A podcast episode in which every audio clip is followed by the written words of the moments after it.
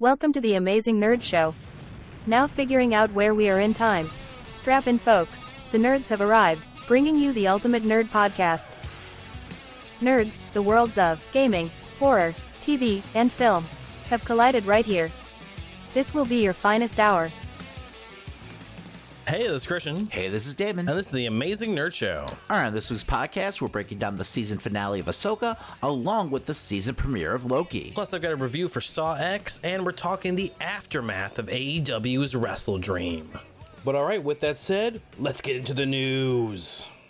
Every week, we collect the biggest headlines and rumors of nerdom. We're not mild mannered reporters, we're mere podcasters with opinions. Warning potential spoilers for upcoming shows and movies ahead.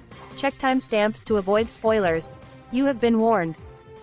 Quick show note before I get started Damon is under the weather this week, so we'll be doing things a little differently. I'm going to be doing the news solo, but you'll still hear from him in a little bit um, when we get to Ahsoka and, of course, wrestling as well. But to get into this week's news, we're looking at a bunch of Marvel stories as rumors came in this week from industry insider My Time to Shine Hello, who posted potential spoilers for the direction of Kang Dynasty and Secret Wars, as apparently in Kang Dynasty, and again, potential spoilers here, the main Avengers team, or the 616 team, whatever you want to call them at this point, will lose to the Council of Kangs. And then in Secret Wars, the TVA will be sending in a multiversal team of Avengers that they have recruited to save our current Avengers and defeat Kang once and for all.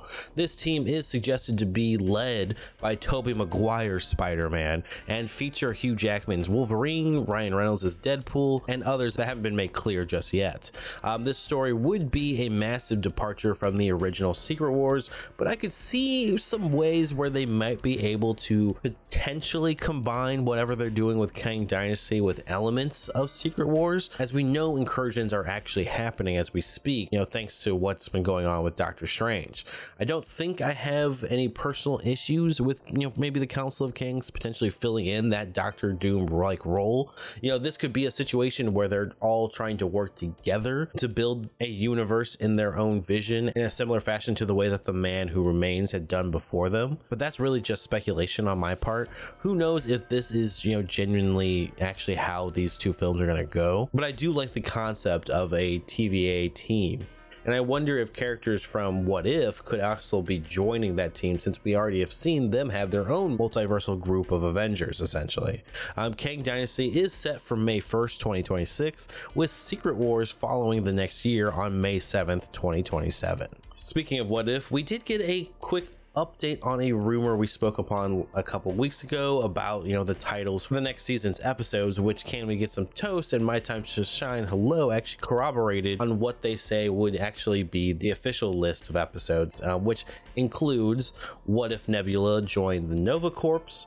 What if peter quill attacked um, earth's mightiest heroes? What if Kahori reshaped the world? Um, Kahori of course is the new character being introduced for what if?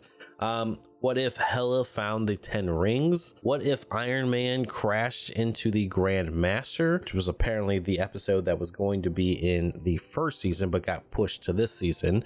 Um, what if Happy Hogan saved Christmas? What if Captain Carter fought Hydra Stomper? What if um, the Avengers assembled in 1602? Which should be a weird one. Um, what if Strange Supreme intervened? Which what could he possibly intervene with? Maybe that will play into the larger scope of the MCU. That's kind of my guess right now, but uh, again, speculation. But either way, what if season two is still expected for a late December, um, early January release? So we'll hopefully see something of it soon, like an actual trailer, giving us an official, like hard date for when this is coming out. Speaking of release dates, we also got an update for Ironheart as the direct claims that Marvel filed for Ironheart's premiere with the US Copyright Office, setting the date for the show on September 3rd, 2025. This would, of course, make for another delay for this series that was originally pushed into 2024. And again, could be a big sign of further delays, you know, since things are kind of starting to head in the right way. Uh, we're getting negotiations for SAG AFTRA, but who knows when things will be officially underway for any Marvel project. So, you know, keep that in mind whenever I bring up dates of things coming out. Lastly, for Marvel, after last week's story on, you know, how the MCU is gearing up to finally start working on an X Men reboot, can we get some toast claim that the team would not actually feature Wolverine in its debut lineup? Now, the original X Men team did not start with Wolverine. As much of a fan favorite character as he is, the originals were actually Angel, Beast, Cyclops, Iceman, and Jean Grey, of course. And I'm not surprised that the MCU may start with a similar, if not same, lineup. Um, for those clamoring for the MCU's Wolverine, in general, um, I would assume they will start him in probably a solo project first and maybe build him up into the team as well. If not, have him make a cameo in a future film to start him off. I mean, to be honest, I feel like, you know, there's a ton of options for them to either, you know, do specials, TV series, or um, solo films for a lot of different X-Men characters that they most likely will try and capitalize on, as the mutants are a massive part of the Marvel universe. You know, we've only started to really scratch the surface of mutant kind in you know the MCU, especially after you know now learning that Kamala Khan is a mutant in the MCU. I doubt any of that will be explored in the Marvels any further, but maybe after um, Deadpool, we'll start to get you know really our big glimpses of what's going on with the X-Men uh, going forward. In other Disney news, um, they may actually be considering a second season for Ahsoka per a report by Deadline. Um, their sources claim that while not greenlit yet, discussions with Lucasfilm have actually begun on potentially adding a season two, you know, further exploring the events following the finale before Filoni's, you know, Heir to the Empire film. You know, this makes me wonder though that if they're considering doing this as a season two, then maybe they're probably going to do a Mando season four rather than making it into a film, as we've heard rumors past Um, but I won't spoil anything for um, this season finale of Ahsoka here, as we're about to talk about it in a few moments. So I'll get into that during our breakdown. Uh, other than that, we had a horror story this week um, about the recent VHS 85 film that debuted exclusively on Shudder.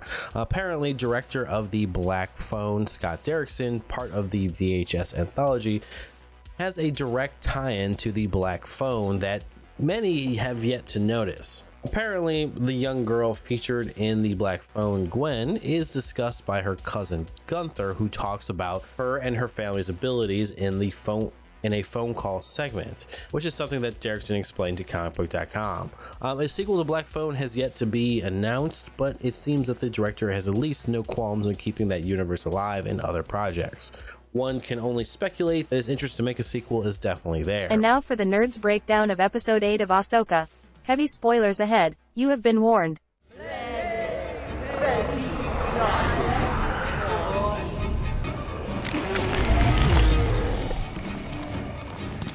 This never happened before.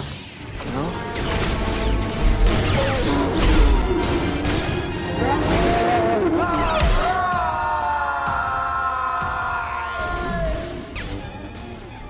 All right, Christian. So before we get started, happy 300 episodes.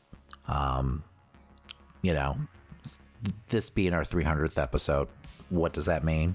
Absolutely nothing. Um, Yeah, that's what I thought. now we were planning on doing like a giveaway or something like that, but I've been bedridden for most of this week with strep throat. um, that's why I'm only on part of this episode. Uh, but I mean, it's a testament to how much I love Ahsoka that I'm even willing to do this right now because right now, every time I fucking swallow, it feels like, you know, I'm swallowing razor blades. So, I thought you were going to say something how much I love you guys, the listeners, but no, it's Ahsoka. well, yes, of course, the fans. I mean, definitely not you. Like, I. Three, 300 episodes be damned. Um, and uh, iTunes, I don't know what the fuck's going on with that, or Apple Podcasts, wherever the kids call it nowadays. But they're saying it's like uh, episode 302, which The fuck? yeah i was like no i'm pretty sure it's 300 so um, I, I think our math is right so this is our 300th episode um, you know but it, it has been a blast getting this far uh, and you know here's to another 300 episodes Here, here, and also we'll, we'll probably still do a giveaway in the next couple weeks. So keep an ear out for that in the upcoming episodes. but also before we move on uh, like i said i've been sick all week so the, the finale feels like a fucking fever dream to me So if I'm if I start misremembering things, I apologize. Christian will keep us on course. Uh, but with that being said, let's go ahead and get into it. We kick off the finale of Ahsoka with Thrawn as Morgan relays information to him about the completion of the cargo transfer for the Night Sisters. However, as Thrawn gives the order to begin docking the Star Destroyer to the Eye of Sion, Enoch informs Thrawn they have located the Jedi's position. Thrawn then orders two TIE fighters to go intercept them, but Morgan believes there's you know little that the Jedi can even do to stop them at this point. Why put in the effort? Thrawn knows better though, claiming, you know, even he has underestimated the Jedi before, which, you know, led him to Peridea. See, what makes Thrawn different though is like any other cackling villain would send out an entire fucking fleet of his soldiers trying to, you know, kill Ahsoka and Ezra. But Thrawn is like, mm-hmm. no, just two TIE fighters. If we get them, we get them. Otherwise, we're getting the fuck out of here. He has been very careful with his resources because he knows he's got a war ahead of him. So No, absolutely. And that's what makes him different. You know, that that's what makes him the master strategist that he is. With their time on this planet soon coming to an end, the Night Sisters show their gratitude to Morgan Elsbeth by granting her the power of the shadows. Morgan is quick to take the pledge as the Great Mothers marks Morgan's face and eyes, burning the power into her skin, it seems. After which, the Night Sisters forge a blade that Morgan is able to ignite with shadow magic called the Blade of Talzin. Now, this blade has actually shown up before in the Clone Wars for Mother Talzin, who dueled Mace Windu with it in Season 6. Did you just call this shadow magic, Christian? I, mean- I don't feel like that's official. Like that's not the official terminology. It's not the Force, but it's the shadows. I, well, no, I they call what- it. They just say shadow, right? Do they say Yeah, shadow they just magic? say shadows. Um, now, do you think this is how all of the Night Sisters get the markings on their faces? Like, do they all have the shadow power?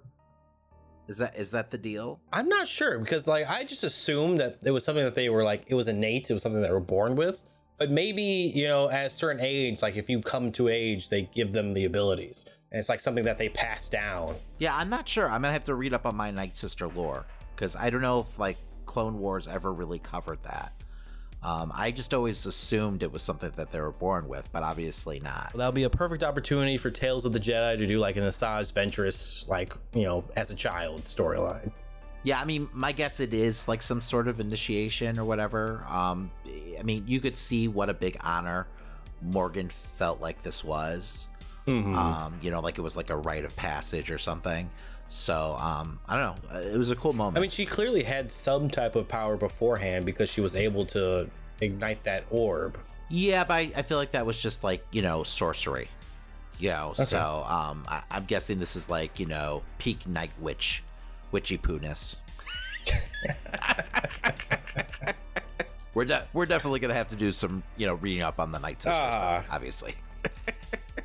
I also don't think witchy pooness is canon, right? No, it's not.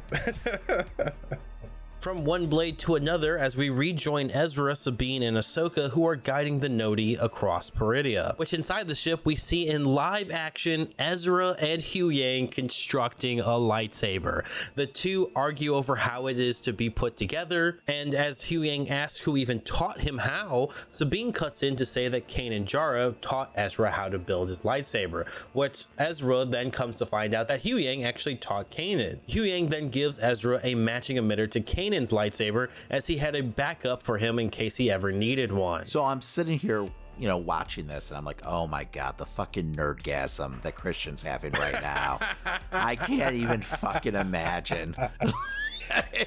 watching Ezra shuffle through some drawers, looking for spare pieces to put together his lightsaber. Did he even did he make a crack about um how narrow it is, or it was like too narrow? yes, shit? yes, they made fun of total- the, the fact, yeah, from The- Rebels. Yeah, the fact that all the rebels lightsabers were weird looking for some reason. Uh-huh. Um, I, I knew you were just celebrating, you know, every second of this.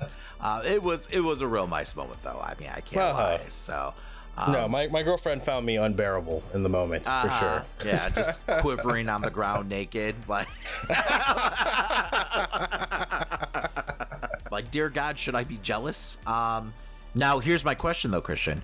Were you disappointed that they didn't explain why his lightsaber color changed? Because it's green on the show. Sabine still has his original lightsaber. Well, yeah, And but I- why didn't he just keep the green color though? I don't know. And is well in Jedi lore, like the crystal chooses the Jedi and bullshit like that. But it's like, is Ahsoka also carrying around extra kyber crystals on ship?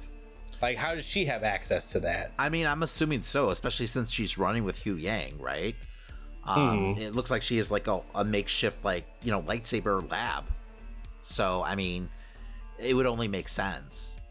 I just, I mean- they just they didn't bother explaining why his you know saber color changed. You know, so I, I was kind of curious if they were going to eventually give a reason behind that. But like off the top of my head, I can't think of a moment like on screen where we've had like a character explain their lightsaber color. Like that's pretty much just been kept on like in books and shit. Like Yeah, I, I mean, I feel like there's probably stuff in Clone Wars where they're teaching the younglings about the colors, but beyond that, I, I can't, like, everything else has been very much just book lore based, you know, stuff. so if I'm remembering right, like green is more like wisdom and like force space, but then what what's blue? Blue is more of like a warrior, which in the moment I thought he was creating this lightsaber for Sabine so he could take back his own. Because at, at this point, it seems like he would be more of a green, you know, lightsaber user. That's what I was gonna say, right? Yeah. I'm sure he's not gonna take back the lightsaber though, since he gifted it to her. Uh-huh. So, um, you know, maybe eventually we get a scene between the two where he teaches her how to build a lightsaber, or maybe like Huyang, you know, teaches her. But anyway, we're getting like deep in the weeds right now, so let's continue on with the show. Sabine quickly leaves the scene after seeing Ezra ignite the saber. Ezra then asks, you know, what actually happened to her while he was gone. Huyang explains that while Ahsoka tried to train her, the Night of a Thousand Tears took place, and Ahsoka feared what would happen if Sabine were to unlock her full potential after the death of her family. yeah, you could tell when like Huyang was talking about the importance of the relationship between the master and the apprentice, how that really like resonated with Sabine since she hasn't always had the strongest relationship with Ahsoka. With that being said, I'm glad that, you know, we finally got the explanation on why that, you know, actually is. It absolutely makes sense that if Sabine was in the middle of her training, you know, while the Night of a Thousand Tears takes place, it would absolutely affect her motivations for becoming a Jedi. Um, You know, I, I can understand why Ahsoka would be fearful of, you know, continuing her training, knowing that it could eventually turn her to the dark side, you know, that, you know, quest for vengeance. So I'm sure seeing Sabine at her weakest, knowing that, you know, she could possibly turn to the dark side if she continued the training, that she thought better of it and decided to walk away instead. Um, you know, I'm sure it was a tough decision, but in the long run, you got to think it, it was the right one. Yeah, I mean, knowing Sabine's impulsive nature as it is, I mean, I can only imagine her fully unlocked with the Force, uh, seeing her parents diminished in that way and planet. And I think even the strongest, you know, Jedi would be tempted at that point. So, um, yeah. Sabine then goes out for some air to find Ahsoka meditating on the roof of the ship. Ahsoka makes, you know, Sabine aware that she knows of the choice she made. Sabine is surprised by Ahsoka's calmness about her choosing to help Baylan, but Ahsoka explains over her time she too made difficult choices similar to Sabine, but throughout all of them, her master always stood by her side, which Ahsoka vows to do the same for Sabine. Yeah, I mean, I talked about this last podcast. The the first two seasons of Clone Wars is literally Ahsoka disobeying orders uh-huh. and going and saving Anakin's ass, even though, like, you know, it, it could cost them the mission. So I'm glad that you know Ahsoka at least acknowledged that because it, it'd be pretty hypocritical if she didn't, right? While Sabine and Ahsoka continue to talk on how Sabine is developing her powers, the two TIE fighters that Thrawn sent out swoop in and start blasting upon their ship and the Noti. Ahsoka then has Ezra help her under the ship by using the Force to help carry it across and block laser fire, while Sabine gets in the cockpit and sends the ship flying right at the two TIE fighters, effectively blowing them up while also damaging Ahsoka's ship in the process. Which, does the ship not have front guns? Are they not able to fire forward? I I don't know, Christian. but I mean, nitpicking aside, um, I love seeing you know two Jedi team up.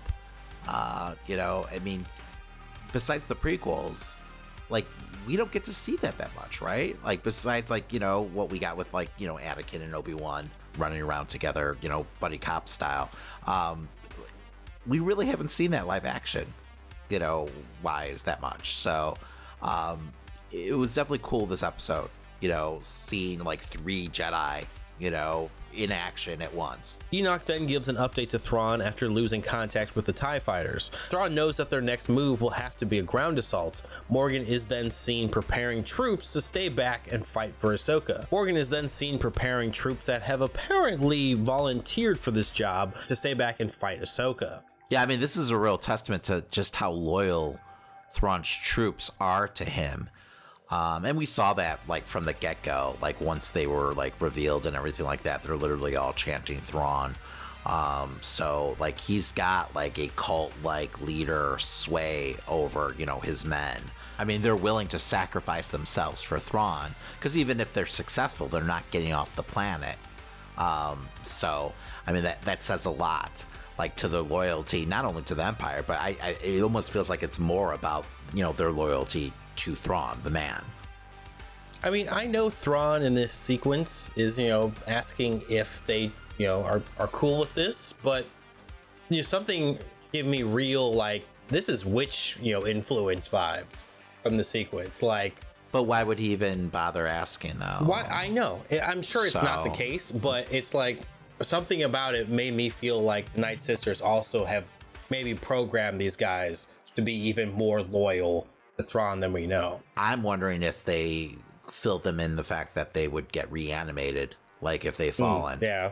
you know, which you know was pretty fucking awesome. But we'll talk about that in a little bit. At the crash ship, Huyang stays back to fix it and watches on as Ahsoka, Sabine, and Ezra charge towards the Star Destroyer on Howlers. The three then have to dodge a rainfall of lasers coming from the Star Destroyer while also using the Force to push open a gate to clear space. And Ahsoka even has Sabine try pushing the gate as they narrowly make it through. This is kind of what I was talking about, like three Jedi's on fucking horseback, you know, literally dodging a storm of fire.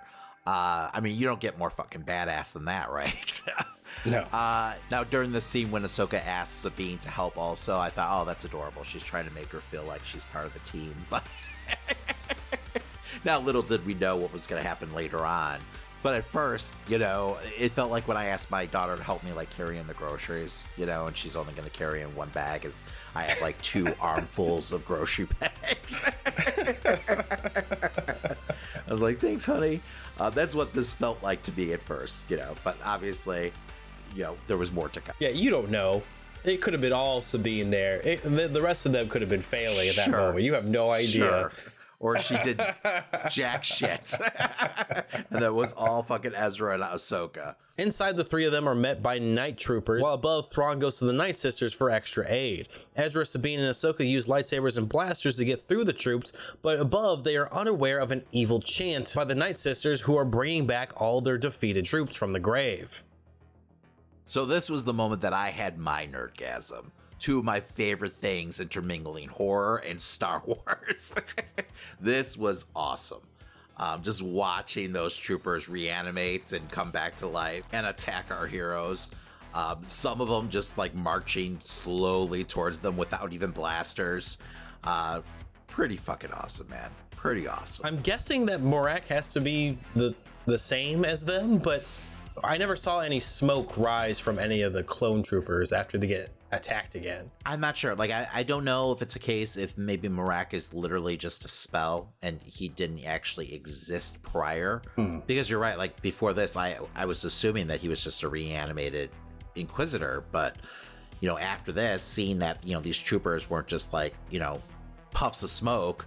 Um, yeah, I, I have no clue. I'm sure it'll be explained in like some you know Star Wars encyclopedia that will come out next year. Uh-huh. That's usually how all this works. Um, but you know, for now, we can just sit here and you know theorize and you know waste a whole lot of time and energy over some intern you know working for Filoni is going to explain away in like two sentences. With all that being said, I do like that they kept all this kind of a mystery since we know that we haven't seen the last of them, too. So, all jokes aside, I'm sure we'll probably get more of an explanation somewhere down the line. I just need the armorer bashing in zombies, you know?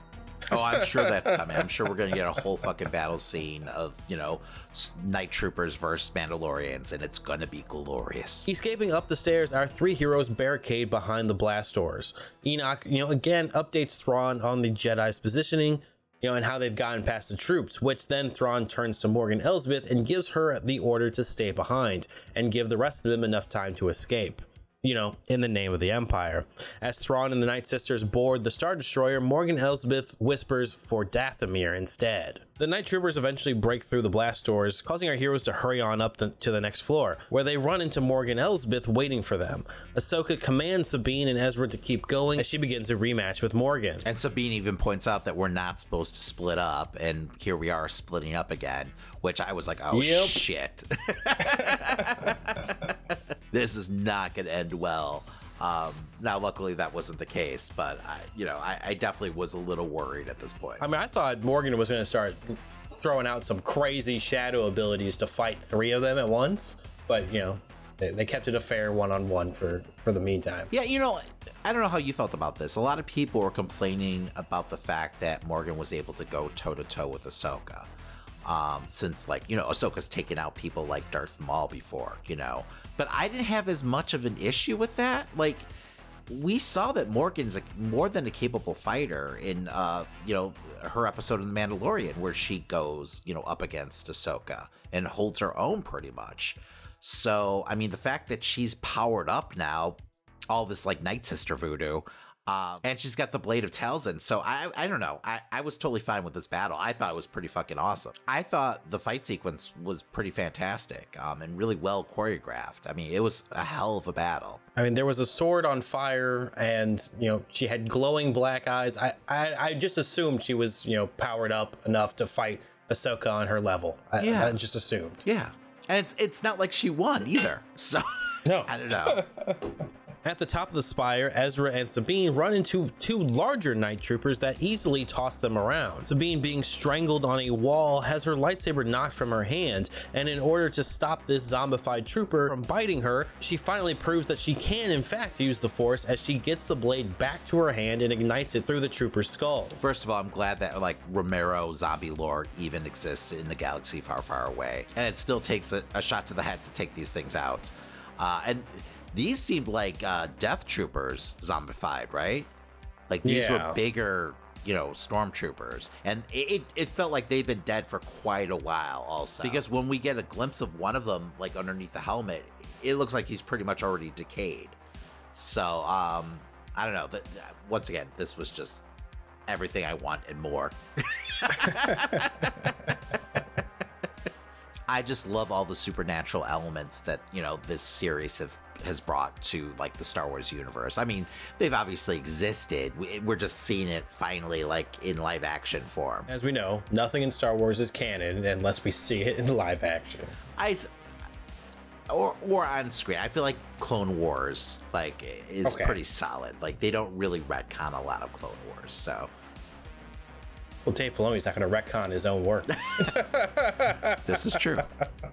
With the Eye-Sion now connected to the Star Destroyer, it begins ascending away from Sabine and Ezra, while Ahsoka continues to do battle with Morgan Elsbeth. The Star Destroyer now being too far for even a force jump, Sabine convinces Ezra still to try and make it, as she will push him across the rest of the way. It's a risky move, as she's only provenly used the Force once at this point, but Ezra gets propelled onto the Star Destroyer nonetheless. And Ezra is one trusting motherfucker. Like, I'd be like, I know, right? no, I'm good. How about you jump and I Force push you? Like, so after, like, not being able to tap into the Force, you know, up to now, like were you surprised like how easily she was able to tap into it like you know after she kind of broke the seal here in this episode? I'm giving it like a, a 70 30 because i'm i'm i'm just gonna assume his jump was far enough for her to do enough of a struggle push to get him up over there. Because uh, i mean it, he he did almost miss at least. I think that's their justification for it but it is a little a little soon for her to be just force pushing people around. Yeah, I mean, one we've seen, you know, in you know the animated series, Ezra, Ahsoka, you know, making insane jumps.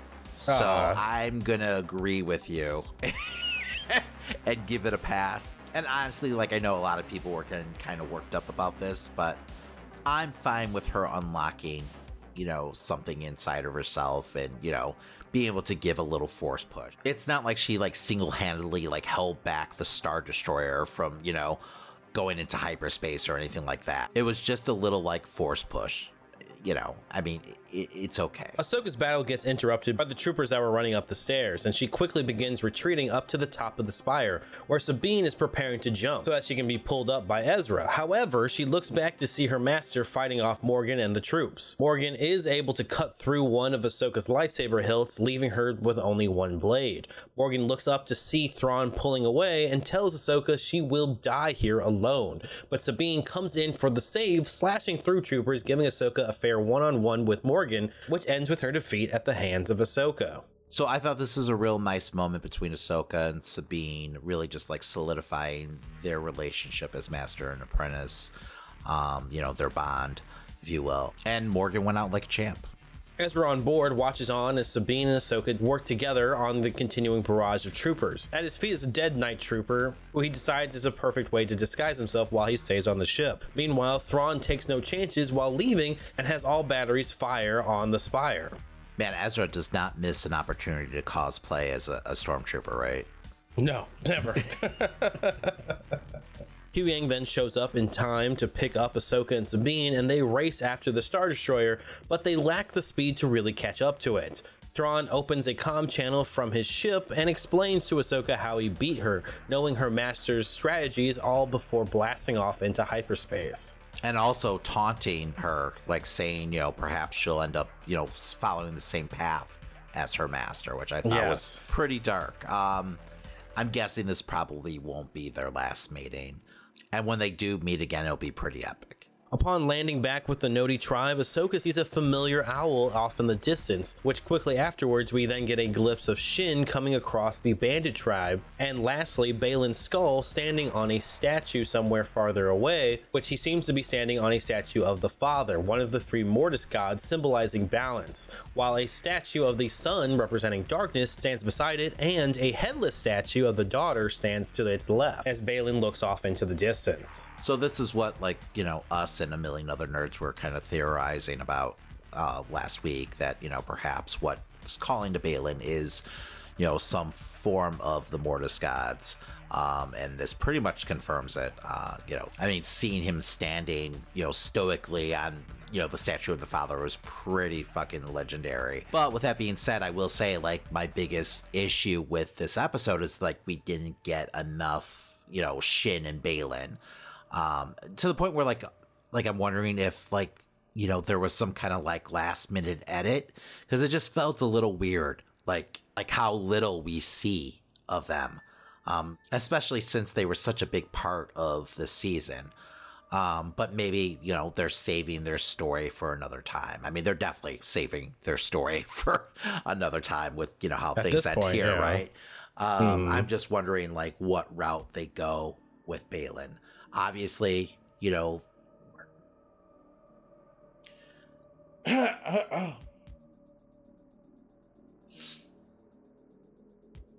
I'm just wondering what route they go with Baylan, you know, especially since, you know, Ray Stevenson's, you know, now passed away, um, sadly.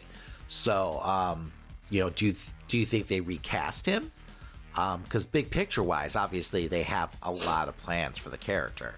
Um, I don't know. With that ending, it feels like there's just too much on the plate to not have that character there. Um, because I mean, I feel like like they're totally telegraphing that there's going to be a confrontation between Shin, Baylan, and um, Ahsoka.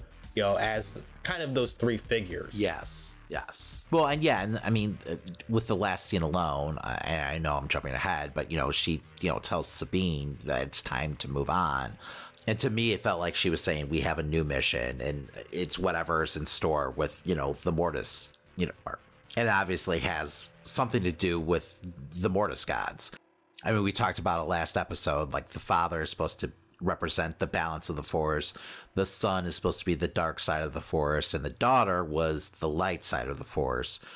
But you know, the daughter has died, and ever since then, you know, th- this owl creature that seems to be representing the daughter has been following Ahsoka. Um, because the daughter actually died sacrificing herself right for Ahsoka. So, um, which is, I mean, and we'll get into it, but like the, both the father and son died that episode too, right? I think you're right there, Damon. Of course, I am Christian. um, no, I, I I'll- we'll have to go back and watch the episode. It's been a while. Um, but I mean, obviously, these are cosmic spirits. I don't know what, what you want to call them, but I mean, so just because it seemed like they're dead doesn't mean they're dead. Um, so I have absolutely no clue where this story is headed. Um, especially when you throw in like the Shin Hati factor, like you know, is she gonna be resentful of Baylan for like leaving her? Um, you know, she's probably gonna end up being the leader of this like nomadic tribe. I'm guessing. Um, you know, I'm sure she's gonna come to odds with Ahsoka and Sabine. Also, I'm not sure if you caught this, but I guess people are saying that Baylan was looking out at a mountain with a light on it, similar to the one that uh, Anakin sees in you know that Mortis episode. So Oh, uh, okay. there- See, I didn't. I wasn't sure if I was like if there was something out there or not. I just thought he might just be, you know, lighting from the shot. yeah, I you know I've just seen screenshots of it because I did not notice it while watching the episode live. So, um, but apparently there's some kind of connection. Um, I definitely have to go back and watch that fucking Mortis episode now. So, I mean, it comes out of nowhere in that season. It It's really very, does. It's so fucking different from everything else. It's definitely something you have to rewatch every few years. I feel. yeah, yeah, it's a weird episode, right? Um, But obviously more prevalent than ever. So, But now, in a galaxy far, far away, Thrawn with the Night Mothers approached Dathomir with all the cargo they had him haul there, while at the same time, an unidentified ship lands at the Republic fleet with a trooper emerging. Hera and company are quick to raise their guns, but it seems Chopper recognizes this trooper as Ezra pulls off his helmet and says hello to Hera as he's finally home. yeah, it definitely has to be a bittersweet moment for Hera. She finally has Ezra back, but at the same time, she's lost Sabine and Ahsoka now. So, And it might also imply Th- Thrawn's return as well. well, yes, there is that, and you know, we'll get into that in a little bit because tone wise, this this ending was a little strange to me. Um, but yeah, I mean, it was still a really nice moment seeing Hera and Ezra together on screen again. So you know, or in live action for the first time together, right? I wasn't really expecting Ezra to make it home. Um, but you've got to figure that he's going to play a big part in whatever story Filoni chooses to tell going forward with what seems to be, you know, his version of Heir to the Empire.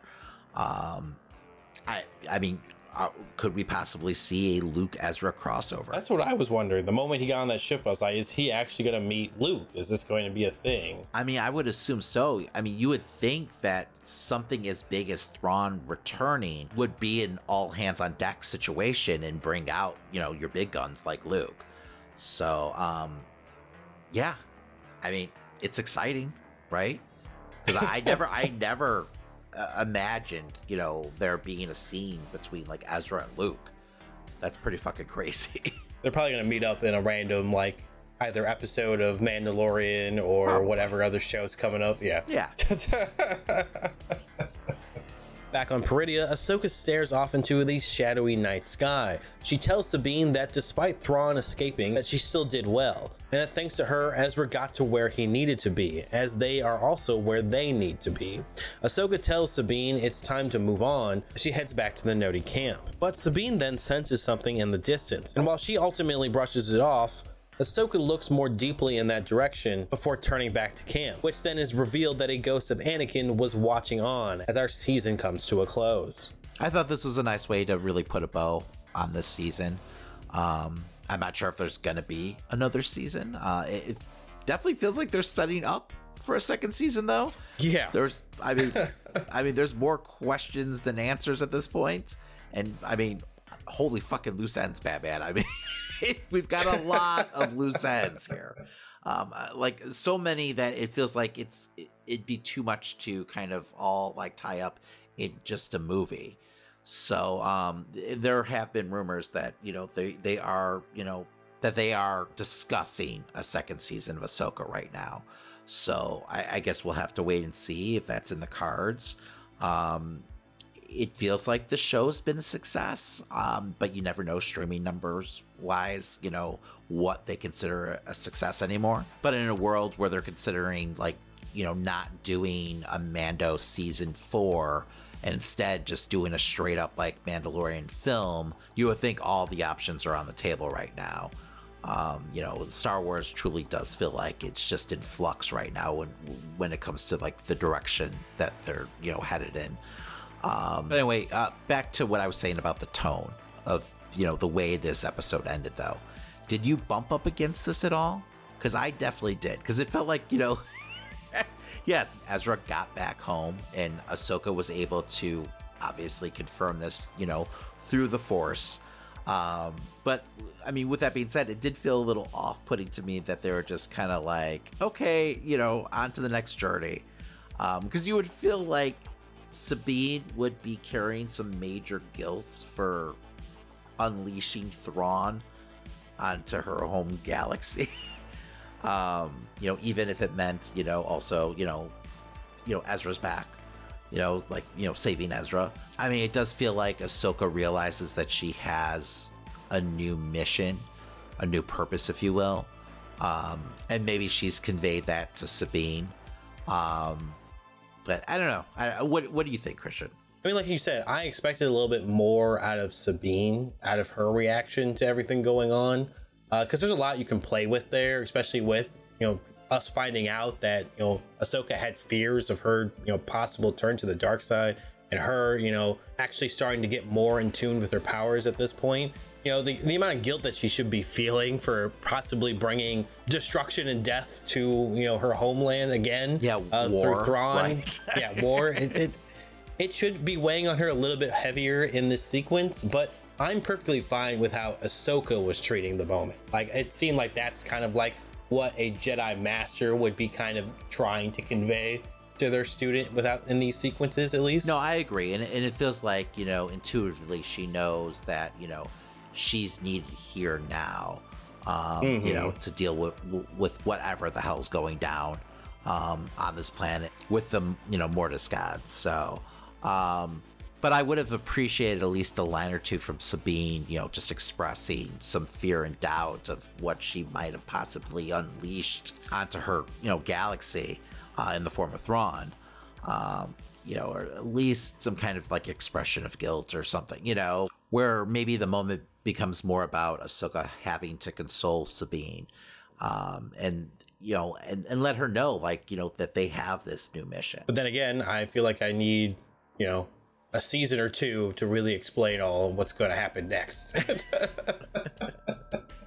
well, we might get that. We'll have to wait and see. Uh-huh. Um, but regardless of on how they like choose to tell the story, you know, either in film form or you know series form, I, I mean, one thing is definite. I mean, the shit is about to hit the fan with Thrawn back. Oh yeah.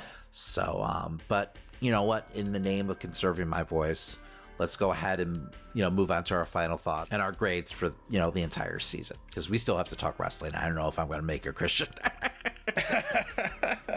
for me, this series felt you know like candy. Um, you know, as being a massive fan of not only Ahsoka, but you know the Clone Wars and Rebels and everything we've gotten up to this point, this was you know everything that Filoni had been kind of showing from those series. It was a sequel to pretty much all of that. So how could, as a fan, I not be excited and happy by this? I see a lot of discourse about the show's pacing online, which I'm pretty surprised by because I thought you know the pacing for this was pretty solid. Um, sh- could there have been more for Baylan and Shin by the end of the series? Yes, but I, I'm I feel like they're more you know relying on the fact that they can or are building something towards a film by the end of this. Um, that they probably imagine that they're going to have room to tell that story in the future. That's just I feel like they're using that as kind of like their crutch to you know not tell that story right away. I'm I'm hoping at least that they're going to still have some way of telling that story. But for what we got, I was still pretty impressed by the show. Um, you know, it's lightsaber battles galore, fucking action sequences in every single episode, and it's all with you know characters that I really love. And they fucking built a lightsaber in live action, so I can't you know complain. It's it was all that I needed for it. So with that said, I'm gonna give it an A minus. So like you said, I mean, all in all, the show really gave me everything I wanted more. Um, I mean, we took a much deeper dive into Star Wars lore than I ever expected and like did some serious world building and at the same time like setting up the table for, you know, some big things to come. Um, I mean, so much of this series too hinged on how like well these, you know, beloved animated characters would be interpreted in live action form. And I thought like across the board they pretty much delivered. Um while at the same time like introducing some new characters who are now amongst like some of my favorites. Like I can't wait to see what happens with Baylan and Shin. Um I mean Dave Filoni has knocked it out of the park and you know just give him the keys to the franchise already. Uh so I mean I'm gonna go ahead and also give, you know, Ahsoka an A minus. I mean goddamn, I mean Filoni's about to probably give us a war between Thrawn and his night troopers and night sisters, like, you know, going against the Mandalorians, who, you know, will probably get aid from, you know, Ezra Bridger and maybe even Luke Skywalker, um, you know, a nerd can dream. I mean, what more could you possibly ask for? I thought this season was amazing and way outperformed my expectations. Long live Dave Filoni, Christian. Give him the crown, goddammit. Absolutely. I mean, I wouldn't be surprised if they make like a trilogy of films based off of his content in the future. They- I mean, I mean, why not? I could do it now. Yeah. I mean, why not? Like, you could do a whole Heir to the Empire trilogy. hmm I mean, who wouldn't want that? All right, before we move on, I'm happy to announce we have a brand new partner this month, AG1, the daily foundational nutrition supplement that supports whole body health. Let me tell you, once I turned 40, I started to fall apart. So I was literally trying everything to help me hold it together. But I was getting tired of taking so many supplements and I wanted a single solution that supports my entire body and covers my nutritional bases every day. I wanted better gut health, a boost in energy, and immune system support. But I hated taking vitamins every single day and I wanted a supplement that actually tasted great. And that's when I discovered AG1. I've started drinking AG1 every morning before starting my day, and it genuinely feels like I'm doing something good for my body, especially as a gamer trying to be more active. It feels like I'm finally giving my body the nutrition it craves. Plus, I've found it difficult trying to keep up with other routines due to them having several different products involved. But AG1 replaces your multivitamin, probiotic, and more in one simple drinkable habit. Since I've been drinking AG1, I've noticed an overall feeling of health. I'm no longer too exhausted after work to play with my daughter or help her with her homework. AG1's helped boost my energy, help my focus and mental clarity, and even help improve my digestion. And that's all due to its science driven formulation of vitamins, probiotics, and whole food source nutrients. AG1 helps you build your health foundation first. Why take a bunch of different things when you can just mix one scoop of powder in water once a day? AG1 was designed with ease in mind so you can live healthier and better without having to complicate your routine. And what I love about AG1 is that it's delivered to me every month, so it's been super easy to make it a daily habit. I also get the single serving AG1 travel packs, so I never have to miss a day. I just mix the powder into ice cold water and drink it first thing every morning, and that's it. With AG1, taking good care of your body every day is really that simple. If you want to take ownership of your health, try AG1 and get a free one year supply of vitamin D and five free AG1 travel packs with your first purchase. All you have to do is head over to drinkag1.com slash nerdshow. Once again, to get a free one year supply of vitamin D and five free AG1 travel packs with your first purchase, all you have to do is go to drinkag1.com slash nerdshow. That's drinkag1.com slash nerdshow and check it out. And now for the nerds highlights and review of the premiere for Loki season 2. Heavy spoilers ahead. You have been warned. Well, I, I keep disappearing. We don't have time. You just disappeared. I know, and I can't keep looking at it because it's horrible. What? I thought you said it didn't look that bad. I was lying. It, it's terrible. It looks like you're being born or dying or both at the same time. It's really, it's freaking me out. It's okay. It's okay. really look. painful. It's not that bad. I can handle it. How does it look? After a two year wait, we finally got the start of Loki Season 2 this week, so let's talk some of the big highlights for the premiere, which kicked off right where we left off with Loki getting kicked through a time door back to the TVA, except this time around, B 15 and Mobius don't recall who Loki is here. This was something I originally thought was going to be due to Sylvie having kicked started, you know, a whole new multiverse, but actually, the case is that Loki was taken back to the past and is now somehow time slipping between the past, present, and future inside the TVA, which should be technically impossible. This sets up the premise for episode 1 as Mobius tries to get Loki to remain in the present. I have to say, the role of Mobius still just seems like it was tailor made for Owen Wilson. I mean, he steals the show and every scene that he's in, and his chemistry with Tom Hiddleston as Loki is so enjoyable to watch. And I'm glad to see that they've continued that, you know, same energy here in the second season. But speaking of the scene stealers, um, we meet kind of the, you know, IT maintenance guy for the entire TVA in Ke Huy Quan's character, Ouroboros aka OB, that at least in the first episode was a charming addition that played greatly off the dynamics of Loki and Mobius. OB in helping Loki also unveils the temporal loom, which is being overloaded trying to take in all the new timelines created after Sylvie's choice. In its current state, the loom cannot handle the amount of variant timelines it's you know trying to weave together into one history, which uh, could cause catastrophe or most likely incursions. That's just my running theory at the moment. OB suggests you know pruning the timelines so that the loom can work properly, but be 15's dead set on protecting all those lives within all those universes after finding out that she was, you know, once a variant before being ripped from her universe as well.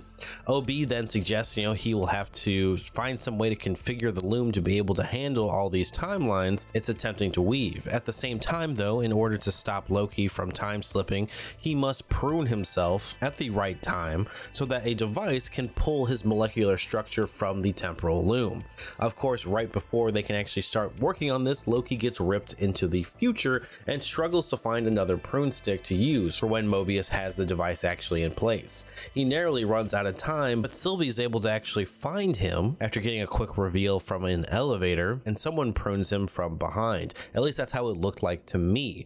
Now, if I'm guessing, I'm assuming Loki will be pruning himself you know his past self in the future after he and Sylvie team up. Otherwise, uh, we probably wouldn't have seen the glow of the prune stick hitting Loki from behind. You know, it would have came from the front if Sylvie was the one doing it. We also see in this episode that Sylvie has, you know, two very distinct different looks. As in the after credits, we see her kind of the same look that we saw when she was killing Kang. But here in the future segment, she has a whole mullet and different clothes. You know, I don't know if it was to fit in with the TVA area or what, but we do know that she ends up in 1982 by the end of the show in some other variant universe. Another thing about the future, um, which can be changed, it seems, but it's clear whatever they're doing to try and fix the loom may actually fail, as all of the TVA was falling apart at that point in time.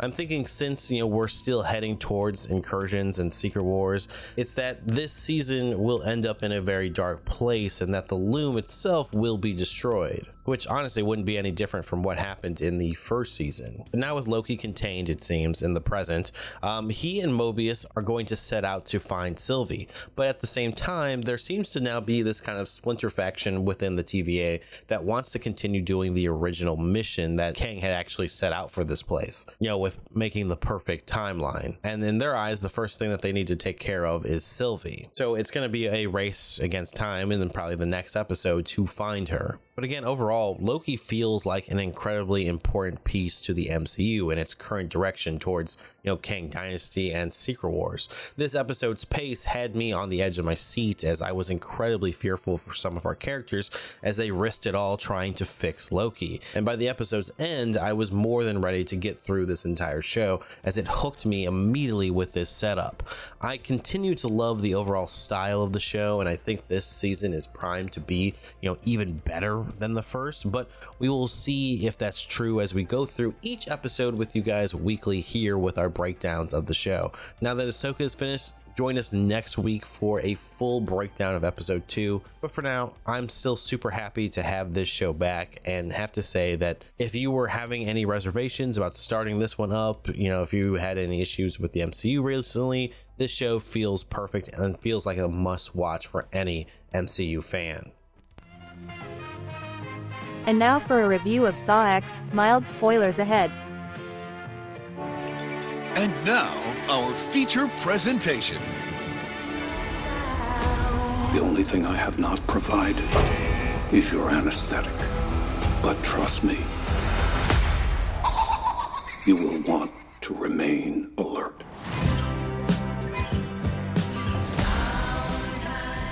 Saw X returns for Halloween season as a sick and desperate John Kramer travels to Mexico for a risky and experimental procedure in hope of getting a miracle cure for his cancer. But unfortunately for all those involved, they try to scam not only the most vulnerable, but a man like Jigsaw. The film is directed by Kevin Greutert and stars Tobin Bell and Shawnee Smith as they return for their roles as John and Amanda, set back, you know, before the events of Saw 3, of course. Uh, this film, in many ways, is a return to form for the franchise after we got several films without our main character, John Kramer, and then a film like Spiral. Um, the producers themselves have admitted killing off John in the third film was probably their biggest mistake in terms of you know longevity of the franchise. But getting Tobin Bell back here for this entry has definitely brought some fresh air back into this. He may be a bit older now, but I felt like this style of film naturally is able to cut around some of his clearly slower movements from you know the last time we saw him in one of these films. I think what surprised me the most though about this one was how much more they angled him to be kind of the anti-hero. I mean, they really built up our villain, Dr. Pedersen, as played by Synnøve Macody Lund, which I hope I said that correctly, but uh, who has hired all these people to do kind of a fake procedure and steal money from terminally ill patients. For you know the first half of the film, we mostly spend our time watching John Kramer get his hopes up and then crushed by the sudden realization of what has actually been done to him. I mean, honestly, anyone who's dealt with you know the harsh realities of cancer can easily be endured to Kramer in this moment, which makes his revenge oh so sweet. One of the actual detractors, though, for me with this film, however, was you know Amanda's return. Um, I wasn't all that into Shawnee Smith's performance as it felt kind of wooden here, especially in comparison to where she was as a character in Saw 2. Um, her reveal comes pretty fast and then just kind of drags as we see her having this kind of crisis of faith with one of the victims being a drug addict like she was. Um, for me, I felt like Amanda's character would have rather been, you know, seeing someone be saved by her hero Jigsaw rather than trying to actually help them survive. But again, this is supposed to be a version of Amanda who's still only just begun helping John, so maybe she just isn't 100% in it yet. I don't know. I'm trying to give it a pass there. Definitely was one of the low lights of this film. The kills themselves, um, while intense as always, were definitely less outlandish than you know some of the later installments and felt a little bit more of what we would have expected from kind of those earlier films so I don't feel like you'll be disappointed, but don't expect anything like super crazy with motorcycles and bullshit like that. It definitely had a much more grounded approach with a lot of these traps, in my opinion. But at the same time, it was also very much fun to again get to like talk with my family about these situations and how either I would, you know, just succumb to death or actually survive. And that's one of the best parts about Saw in general, is just like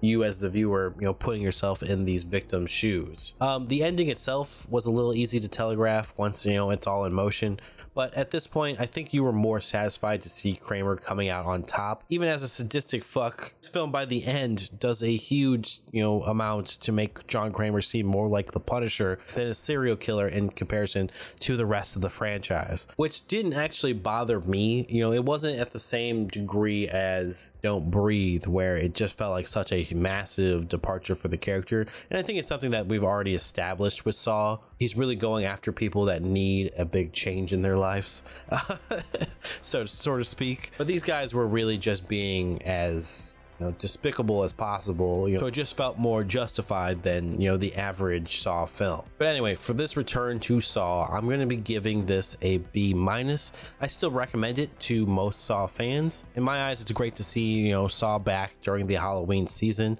Uh, so be like me, bring the whole family around and enjoy some Saw X. And now it's time for Christian's Corner.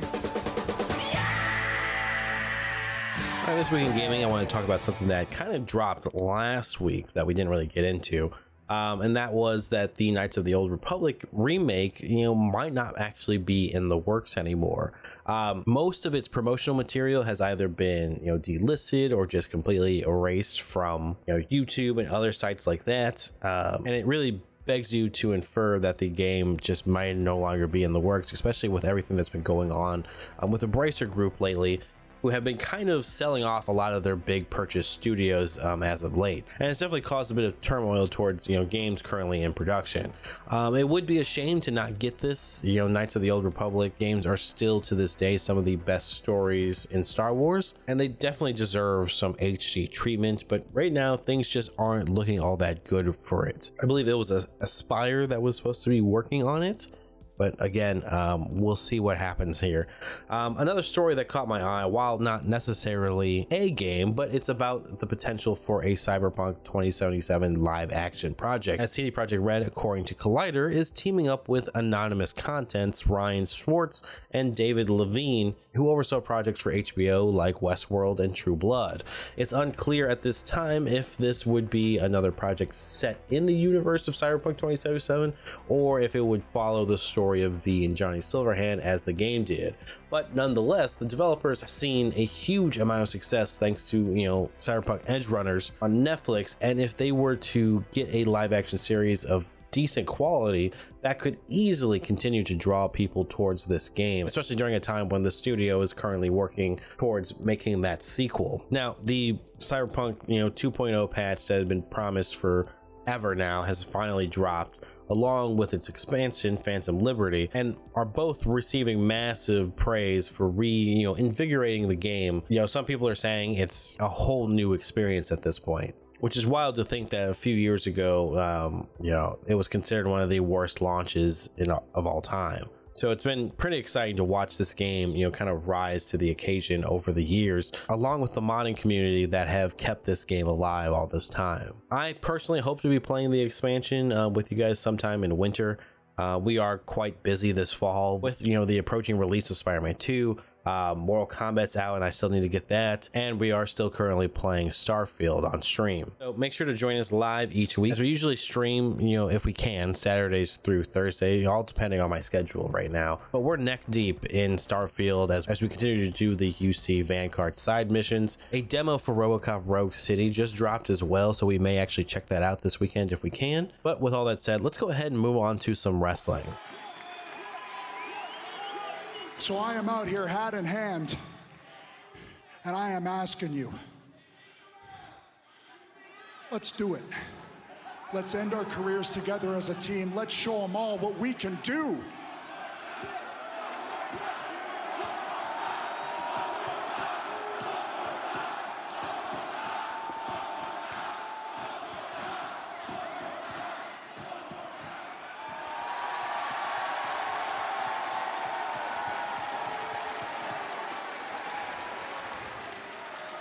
Go fuck yourself.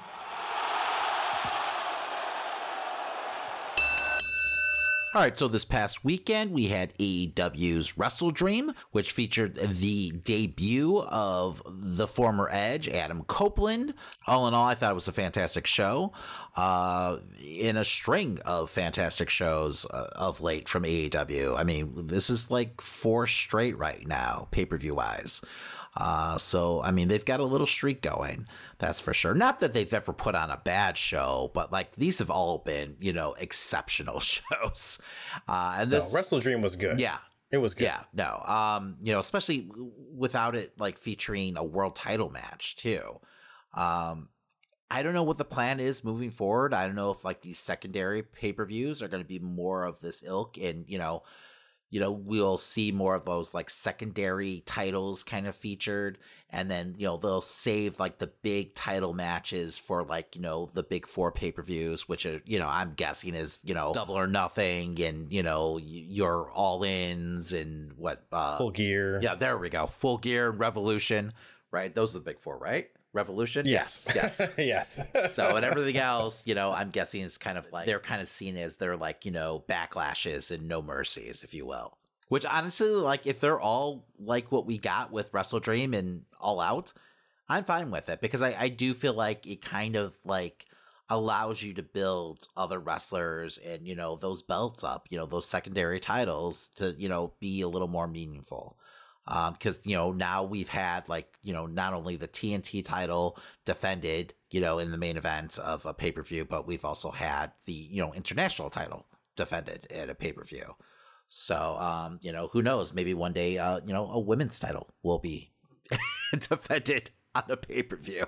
But who am I kidding? Um, I mean, if they're gonna do this many pay per views, they might as well at least once. We'll see. Now Tony's still saying that he's not he's not committed to twelve per year. Hmm. So at least that that's what came out at the uh, press conference. Now, if Warner Brothers throws him, you know, a bigger contract, I'm sure his tune will change. Uh, and then you know maybe you're right. Maybe then we'll get like you know the the women's title defended in the main event. Um, but it's got to be a pretty big fucking match. So, but anyway, let's go ahead and let's talk about the aftermath of you know Wrestle Dream since the you know the pay per view was almost a week ago. We're not going to go through a few a full review or anything like that. And since we're recording on Thursday, we're going to use Dynamite as kind of a guide uh, to get through it all. So, uh, what was the first match on uh, Dynamite? Or it wasn't even a match, right? It was an interview with Jericho and uh, Omega with with a surprise. Yeah, they guest. were talking with um, Renee, and then out of nowhere uh, came in Adam Copeland, who was a, kind of a big piece of what happened at Wrestle Dream. Yeah, I mean, this was a cool moment. I feel like you probably could have done it in the ring to make it bigger. Um, I know that's a very WWE thing to do, but at the same time, you know, you're debuting, you know, this Hall of Fame legend in your company. Um, so I don't know. It feels like it should have, you know, his first time on screen for Dynamite should have, you know, been a little grander than, you know, some kind of walk in in the middle of an interview backstage. So I was kind of surprised by this. It was a cute moment and everything like that, but I guess, you know, that would be bookending, you know, the show with, you know, you know, Edge, but that's pretty much what they did anyways. So why the fuck not do it in the middle of the ring and make it feel like a bigger moment? Maybe they're trying to make it feel different from the first time we had Punk on the show. Because I mean, they pretty much started it with Punk, his first you know appearance. But I get what you're saying. Either way, they're going for that same ratings pop. Um, having him show up right at the start and I and having me uh, closing yeah, but at the same like I don't feel like you're going to get that pop with a backstage interview that you know mm-hmm. didn't start with Edge either.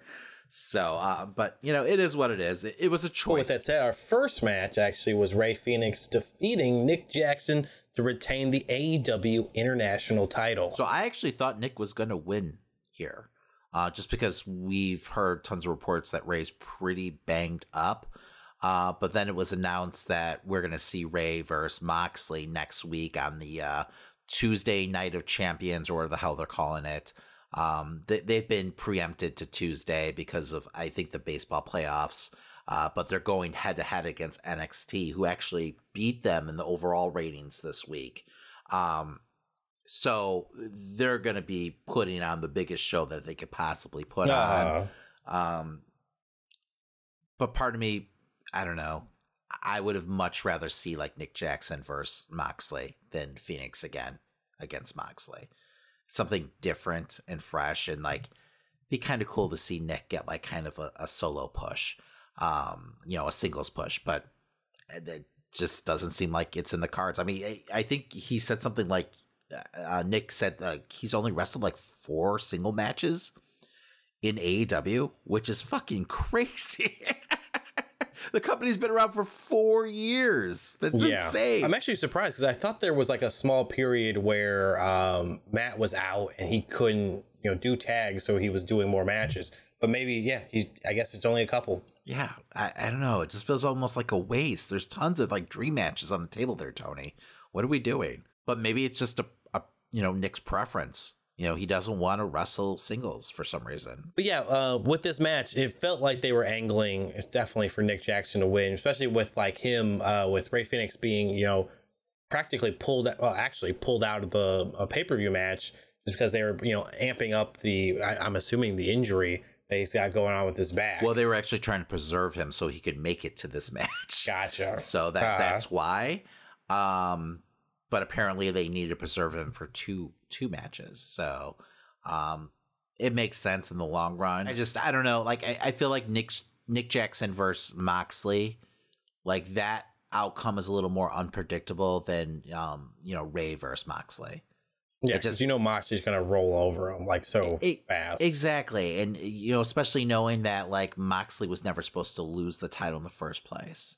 Uh, So I don't know. It is what uh, speaking of quick matches, uh, up next we had Wardlow defeating Griff Garrison via knockout. So I feel like this is like the fifth like re-debut of Wardlow. Um and we're we're still doing the same old shit. Um he seemed a lot Like he, angrier. there was nothing. There was time. no. There was no reason why he was out, right? No, it's a match. No, no. I'm saying like why he hasn't been on television. No, for, like the last the since last time we saw him, he lost the TNT title to Luchasaurus. I think it was Mhm. on the debut episode of Collision, actually. Um, but from what I know, there was no injury or anything like that. You know, um, at least that there's nothing that's been reported. So yeah, I have no idea why they benched him. It doesn't make any sense. Um, it seems like his character is now a lot more angry. Um, it I don't know. So maybe there's something to that. Like he left through the crowd. Um, he nearly killed uh Griff. Uh, you know, I mean, could this be a heel turn for Wardlow? Could we get a heel Wardlow versus MJF somewhere down the line? I mean, Wardlow holds a pretty decisive win over MJF. So you would think that he would be coming for MJF at this point with him being the world champion. Um, but at the same time, you would also think that he'd need to get revenge against Luchasaurus. Uh, but they could, you know, they could do that in passing and, you know, still, you know, tell the story of, you know, Wardlow and MJF. Uh, you know, they definitely have a lot of work in front of them though, they because they've got to reheat him big time. Uh-huh. But like, I don't know, wrestling fans are wrestling fans. So I, you do this a couple weeks in a row, you know. it it it felt like they were already like back on board the Wardlow train. So you know, Tony just needs to keep it simple, right? And speaking of the you know MJF angles going on right now, I I forgot to mention that there was footage of Adam Cole visiting Roderick Strong at his home uh, to help move some furniture, even though he's got an injured ankle. Yes, and no one could hear any of this. Um, Yes. because TBS apparently sucks. Uh, last week, everyone was turning into fucking Autobots and Decepticons, and then this week, there was just no audio altogether. So, um, yeah, I don't know what the fuck's going on. Uh, my DVR almost didn't record Dynamite. Uh, I got the heads up last minute that there was issues with uh, how they had the title of the show. So I was able to go in and you know make sure that I actually recorded what it was supposed to, but come on, TBS. What the fuck? Like, talk about stepping on your own dick. What what are we doing? Like, you know, TBS has been around for how long and they still don't know how to do this shit right? I don't know because they've done plenty of live yes. live shows. Yes, It's- all the time. sense. It was called Nitro. Uh-huh. it was really successful for quite a while. Eight two weeks, I hear. We also had another backstage moment with Renee. Uh, this one had Don Callis and Takeshita um, pretty much announcing that Sammy Guevara wasn't going to be in uh, tonight. They had to replace him with Kyle Fletcher. Yes, uh, Sammy has a legitimate injury. I guess he got a concussion at the pay per view. Um, you know, I, I thought the pay per view match itself was great. Um, I do hope that they start to feature Takeshita more as a major threat, and you know, not just like I mean, he stands out in these matches, but I don't feel like he stands out enough. And I feel like Don gets all the heat you know, Mhm. with this faction, and they need to start putting that focus more on Takeshita because I feel like this faction should solely exist to get Takeshita over. Um, and right now, it just kind of feels like he's getting lost in the shuffle. So, um, but you know, this match was more of the same. Um, you know, it was a way to kind of give Jericho and Omega a win without pinning either Takeshita or Guevara. So, I mean, it is what it is. And then after the match, we saw the, you know, debut of Powerhouse Hobbs, who is Yes. apparently now part of the family, which I feel like is a good fit. Um, but once again, I get a little worried about Takeshita getting lost in the shuffle. Uh, cause, you know, Guevara is a heat magnet, Callis is a heat magnet, and I mean, Hobbs is just a fucking monster. So, I mean, they need to give Takeshita some big, like, one on one wins, I feel like. Um, I don't know. We'll, we'll have to wait and see, I guess. I mean, but tag matches with with Ta- uh, with Takeshita and Hobbs is going to be fantastic. I mean, I I love watching those matches. Those are going to be intense. No, I agree 100%. I just want, Mhm. like, when all is said and done, once this program is over, Takeshita needs to be a main event player. And if he's not a main event player, after being in a program with Jericho and Omega for this long of a period of time, then this program is a failure. So, I mean, I I just want them to focus a little more on Takeshita. You know, show us why you know he's a talent that you know Callis couldn't pass up, and he was willing to betray his friendship. You know, with you know people like Jericho and Omega, who's been friends with for you know decades at this point. So um Takeshita should be the focal point. Like hell, I wouldn't mind him like turning on on uh, Osprey. You know, have the family turn on Osprey. Uh, you know, that'll get them tons of heat and give Takeshita a win over Osprey. You know, I don't know if New Japan would like that. That'd be a big deal, you know. Is Takeshita uh, going to be a part of any of the big events like G1 or anything uh, in the upcoming year? Oh, we don't. I No. mean, it's so far out at this point. I Yeah. mean, eventually, maybe. I don't know how, you know, politic wise, I don't know if that would work because I don't know if he still has eyes with uh, DDT or, you know, how all that works. But I mean, that they just did G1, so that's a while away. Uh-huh. I mean, I could see him maybe being featured in, like, you know, Wrestle Kingdom. But my guess is you're getting Omega versus Osprey again. You know, you're going to have the Most rematch. likely, yeah. Another match we had on the card was the acclaimed and Daddy Ass going up against the Butcher, the Blade, and Kip Sabian. Uh, full disclosure: this is the only match I fast forwarded through. Uh, I, I, I I knew the acclaimed wasn't going to lose. Uh, I just moved on. Well, enough said. Because I felt the same way. I didn't fast forward through it, but there's not much to say here. We then got a uh, video package of Toni Storm. Kind of losing it on RJ. Kind City. of losing Uh, it. What? she fucking lost it, man. I love every second of all this. Like this, Yes. this has been amazing. These uh like interview segments between RJ City and uh, Toni Storm. Um, you know, building up to like this moment where you know she reveals her new name, which is Timeless Toni Storm. Yes. Yes. Um, she's just the total package. Um, she's going to be incredibly over. She is incredibly over, but I mean, sky's the limit for this new character. I like that we're seeing more characters out of the women's division. You know, Mhm. between, you know, Toni Storm and Julia Hart and like Willow and Athena and Ring of Honor. I mean, invest in their characters and you know people will you know actually show interest um you know i mean if you don't give them the time you know to you know with segments like this it's kind of like a self fulfilling prophecy like you know the, the women's division's not going to be successful. But if you invest time in it then you know people are going to actually care.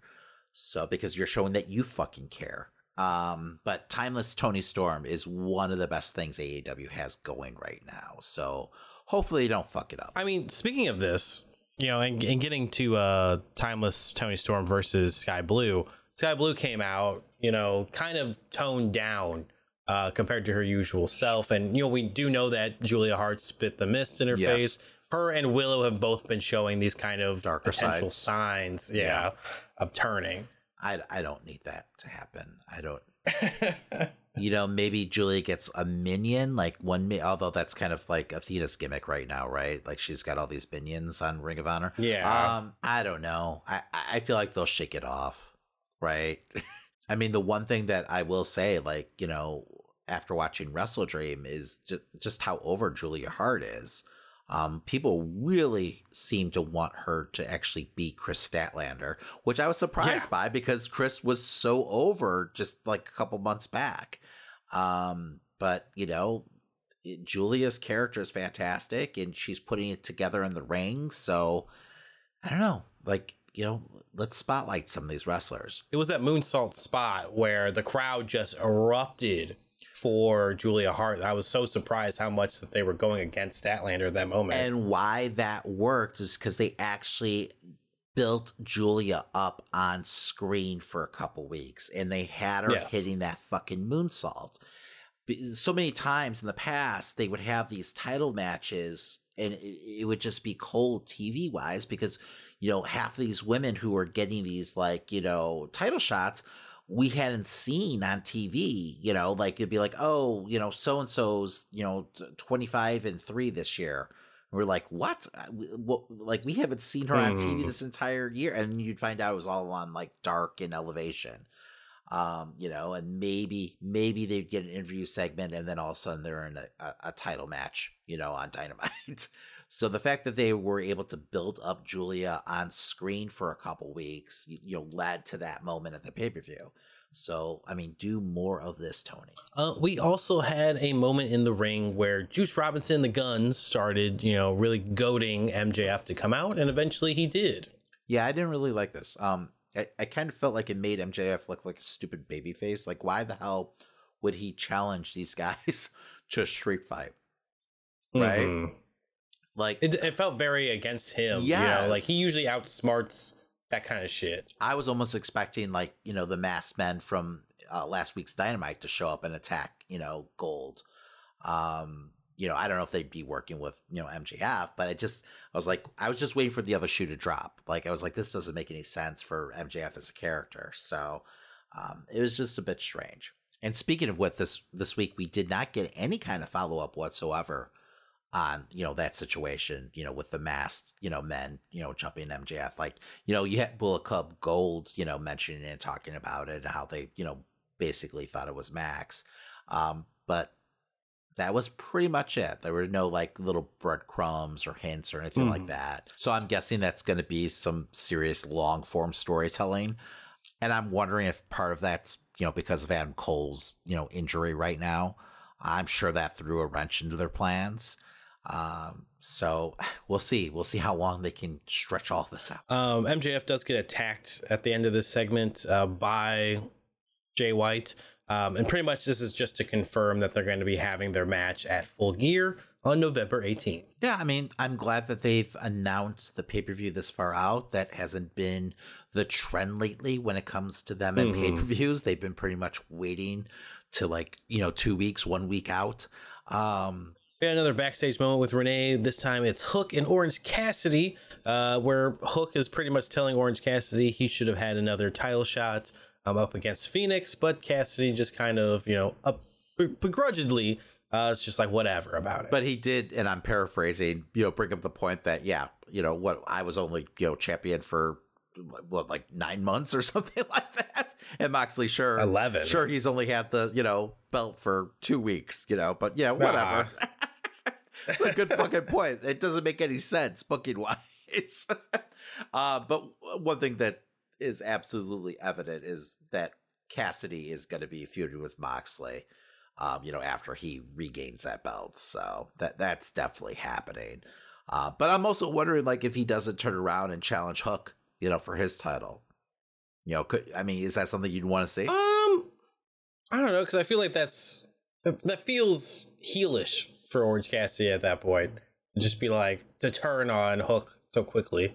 Yeah, but it could be kind of like half-hearted, like just like a challenge, not like a turn, if you will. Well, why don't you give me a title shot? Yeah, and I'm sure Hook would just you know nod and just keep on eating his chips. So, Uh, um, I don't know. At least at Wrestle Dream, it felt like you know, Orange Cassidy still had a little bit more of an edge to him. Like he immediately started attacking. He didn't play into his gimmicks right off the bat. Mm-hmm. Yeah, yeah, he was almost desperate, right? Um, mm-hmm.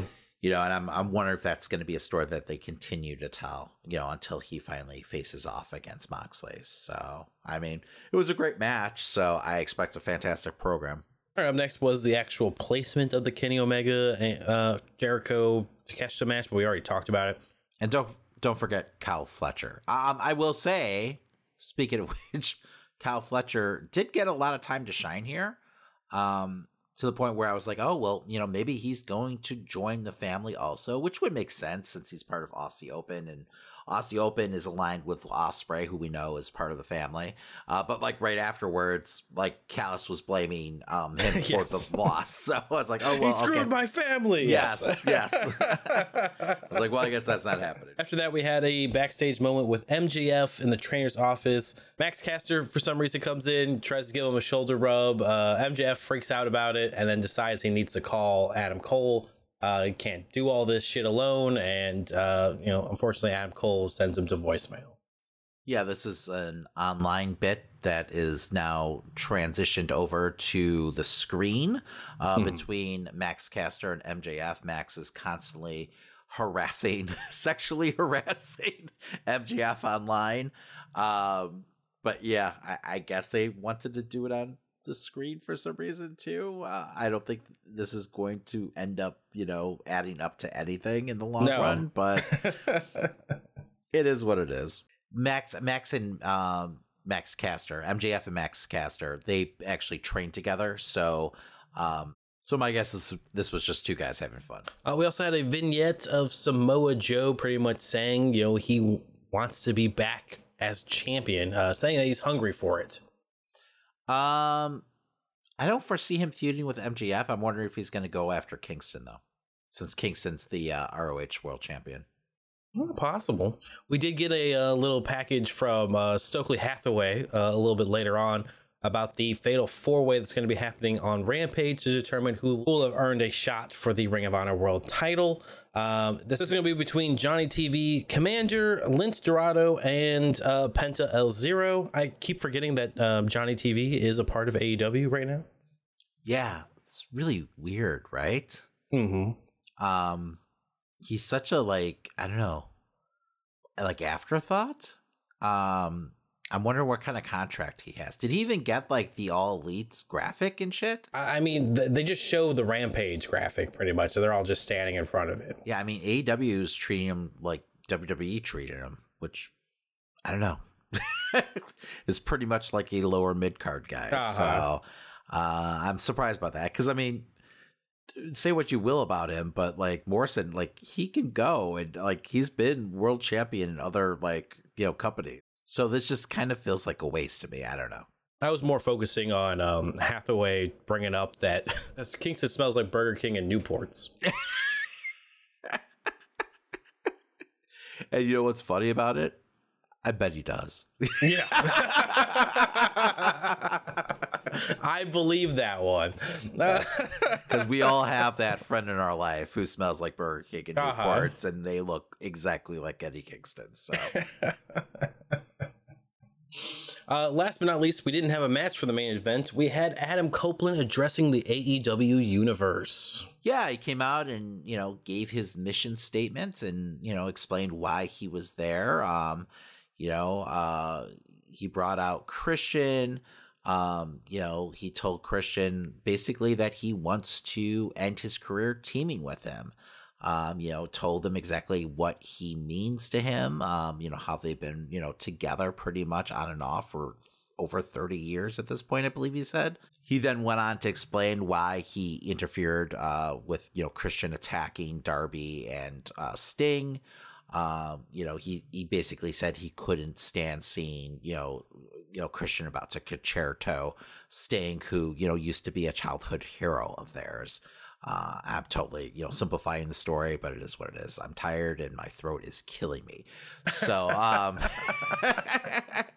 he basically makes an offer to, you know, team with Christian again. And he basically pleads with Christian to snap out of it and, you know, you know, let's end this ride together um, and prove why, you know, they're considered one of the best tag teams to ever do it. Uh, you know, it, it was a heartfelt speech. But with that being said, you could tell that, you know, it wasn't even registering with Christian. He, he just, was faking it a little know, bit. Ah, he stood out there just, you know, looking like a dick like he always does. I mean, they even said it in the promo. But I mean, I guess you're right. He did fake the hug with, you know, Edge. But then he gave his answer, which was go fuck yourself. which was bleeped out by the censors, but you could tell exactly what he said. Um, you know, they posted it online unbleeped. That's crazy. Um, and I and Tony, I think, actually posted it, like quote tweeted it. So, um, I mean, it was a cool moment, but a real strange way to end the show. I thought. Uh huh. um, we know next week we're going to see, uh, you know, Edge versus Luchasaurus or Adam Copeland, I should say, versus Luchasaurus uh, on that big, you know, Tuesday night Dynamite. Um, they're definitely trying to pop that rating once again against X- NXT. Uh, they also announced uh, a couple other matches, right, Christian? Yeah, the, it's Swerve Strickland versus Bryan Danielson in a number one contendership match for the TNT title. Uh, we talked about earlier. There's Moxley versus Rey Fénix. Um, Saraya is going to apparently be defending her AEW Women's title against Shida. Uh, Hobbs is going up against Jericho. And then we also have Switchblade Jay White versus Hangman Adam Page. Speaking of which, we totally forgot to mention the match uh, at Wrestle Dream versus uh, Swerve and Hangman. Uh, Swerve picked up the big win. Hopefully, this will kind of catapult him into you know, you know, the upper echelon of AEW where he belongs. Um, you know, he's white hot right now, and I could see them getting him ready for, you know, a possible title match against MJF in the near future because MJF is going to need opponents. But with that being said, I'm a little wary against him facing off against Bryan Danielson uh, for a title, a TNT title shot. Um, you know, especially since Christian holds that belt. Um, it feels like, you know, you know, Bryan should be a shoe in, you know, to beat, you know, Strickland uh, because of that uh, just because I can't foresee them having heel versus heel in that match. Um, so I just I, I don't know, like it's for me, it's just too soon to see Swerve lose after such a big win. Uh, but maybe I'm wrong. I mean, maybe Swerve will go over on Bryan because we know Bryan has no problem doing the honors. Mm-hmm. I mean, Swerve does have ties with Nick Wayne, who is now aligned with Christian. We didn't even talk about that, I don't think. Um, so I mean, I guess it could work story wise. Also, I thought it was interesting that they're having Page face off against Jay White because it just feels like Jay White is not going to lose that match. So no. I have a feeling they're going to continue kind of like this, like you know, downfall storyline for you know Hangman until he can get things back on track again. Um, you know, so that that'd be two big losses in a row, you know, for Page. So um, it just feels like where they're probably headed. I don't know if we'll, you know, go as far as like him turn heel or, you know, whatnot, but, you know, I, I feel like he's going to hit rock bottom um, sooner than later. And that's, and only then will we see him start to like raise up the ranks again, um, you know, and get his mojo back. I won't be surprised if it's another storyline where he turns against the Bucks just because they're in a trios, you know, thing together right now as well. God, I forgot that even happened. I mean, how many years ago was that at this point? You know, he basically like it was more of a, a situation where he's being like manipulated too. It was even like a full uh like heel turn. Cause I think he was pretty much apologizing like, you know, the next week. So um yeah, who knows? Who knows? I mean, a heel Adam Page would be pretty cool. Like we, I don't think we've ever, I don't think we've ever really seen that in AEW. No. Yeah, and we also have Saraya versus uh, Shida, which Shida just won a number one contenders match. You know, to you know, uh, you know, get this big match on Tuesday. Um, I'm guessing Saraya though goes over. It's just too early in her title reign, you know, to lose the belt. But I mean, I've been wrong before, so and I I wouldn't mind seeing Shida regain honestly. Well, um, we said that about Shida, you know.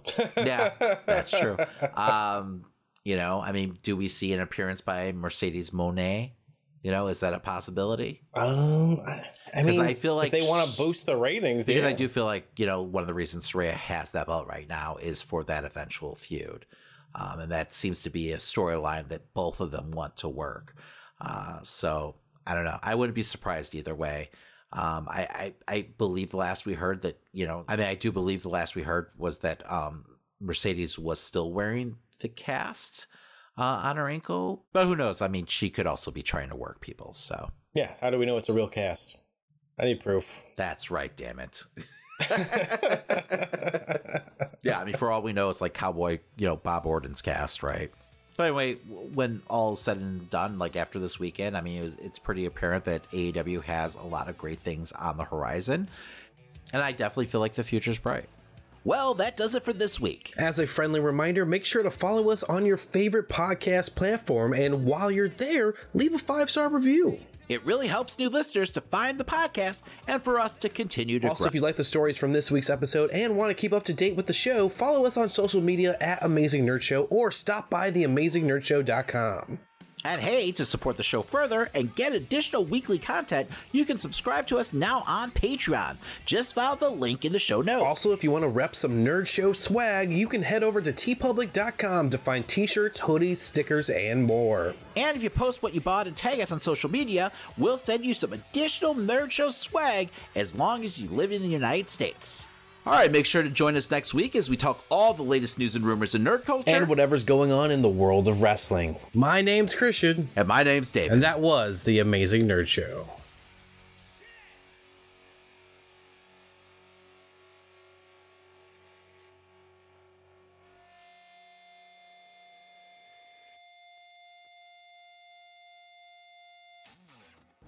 How many did you see?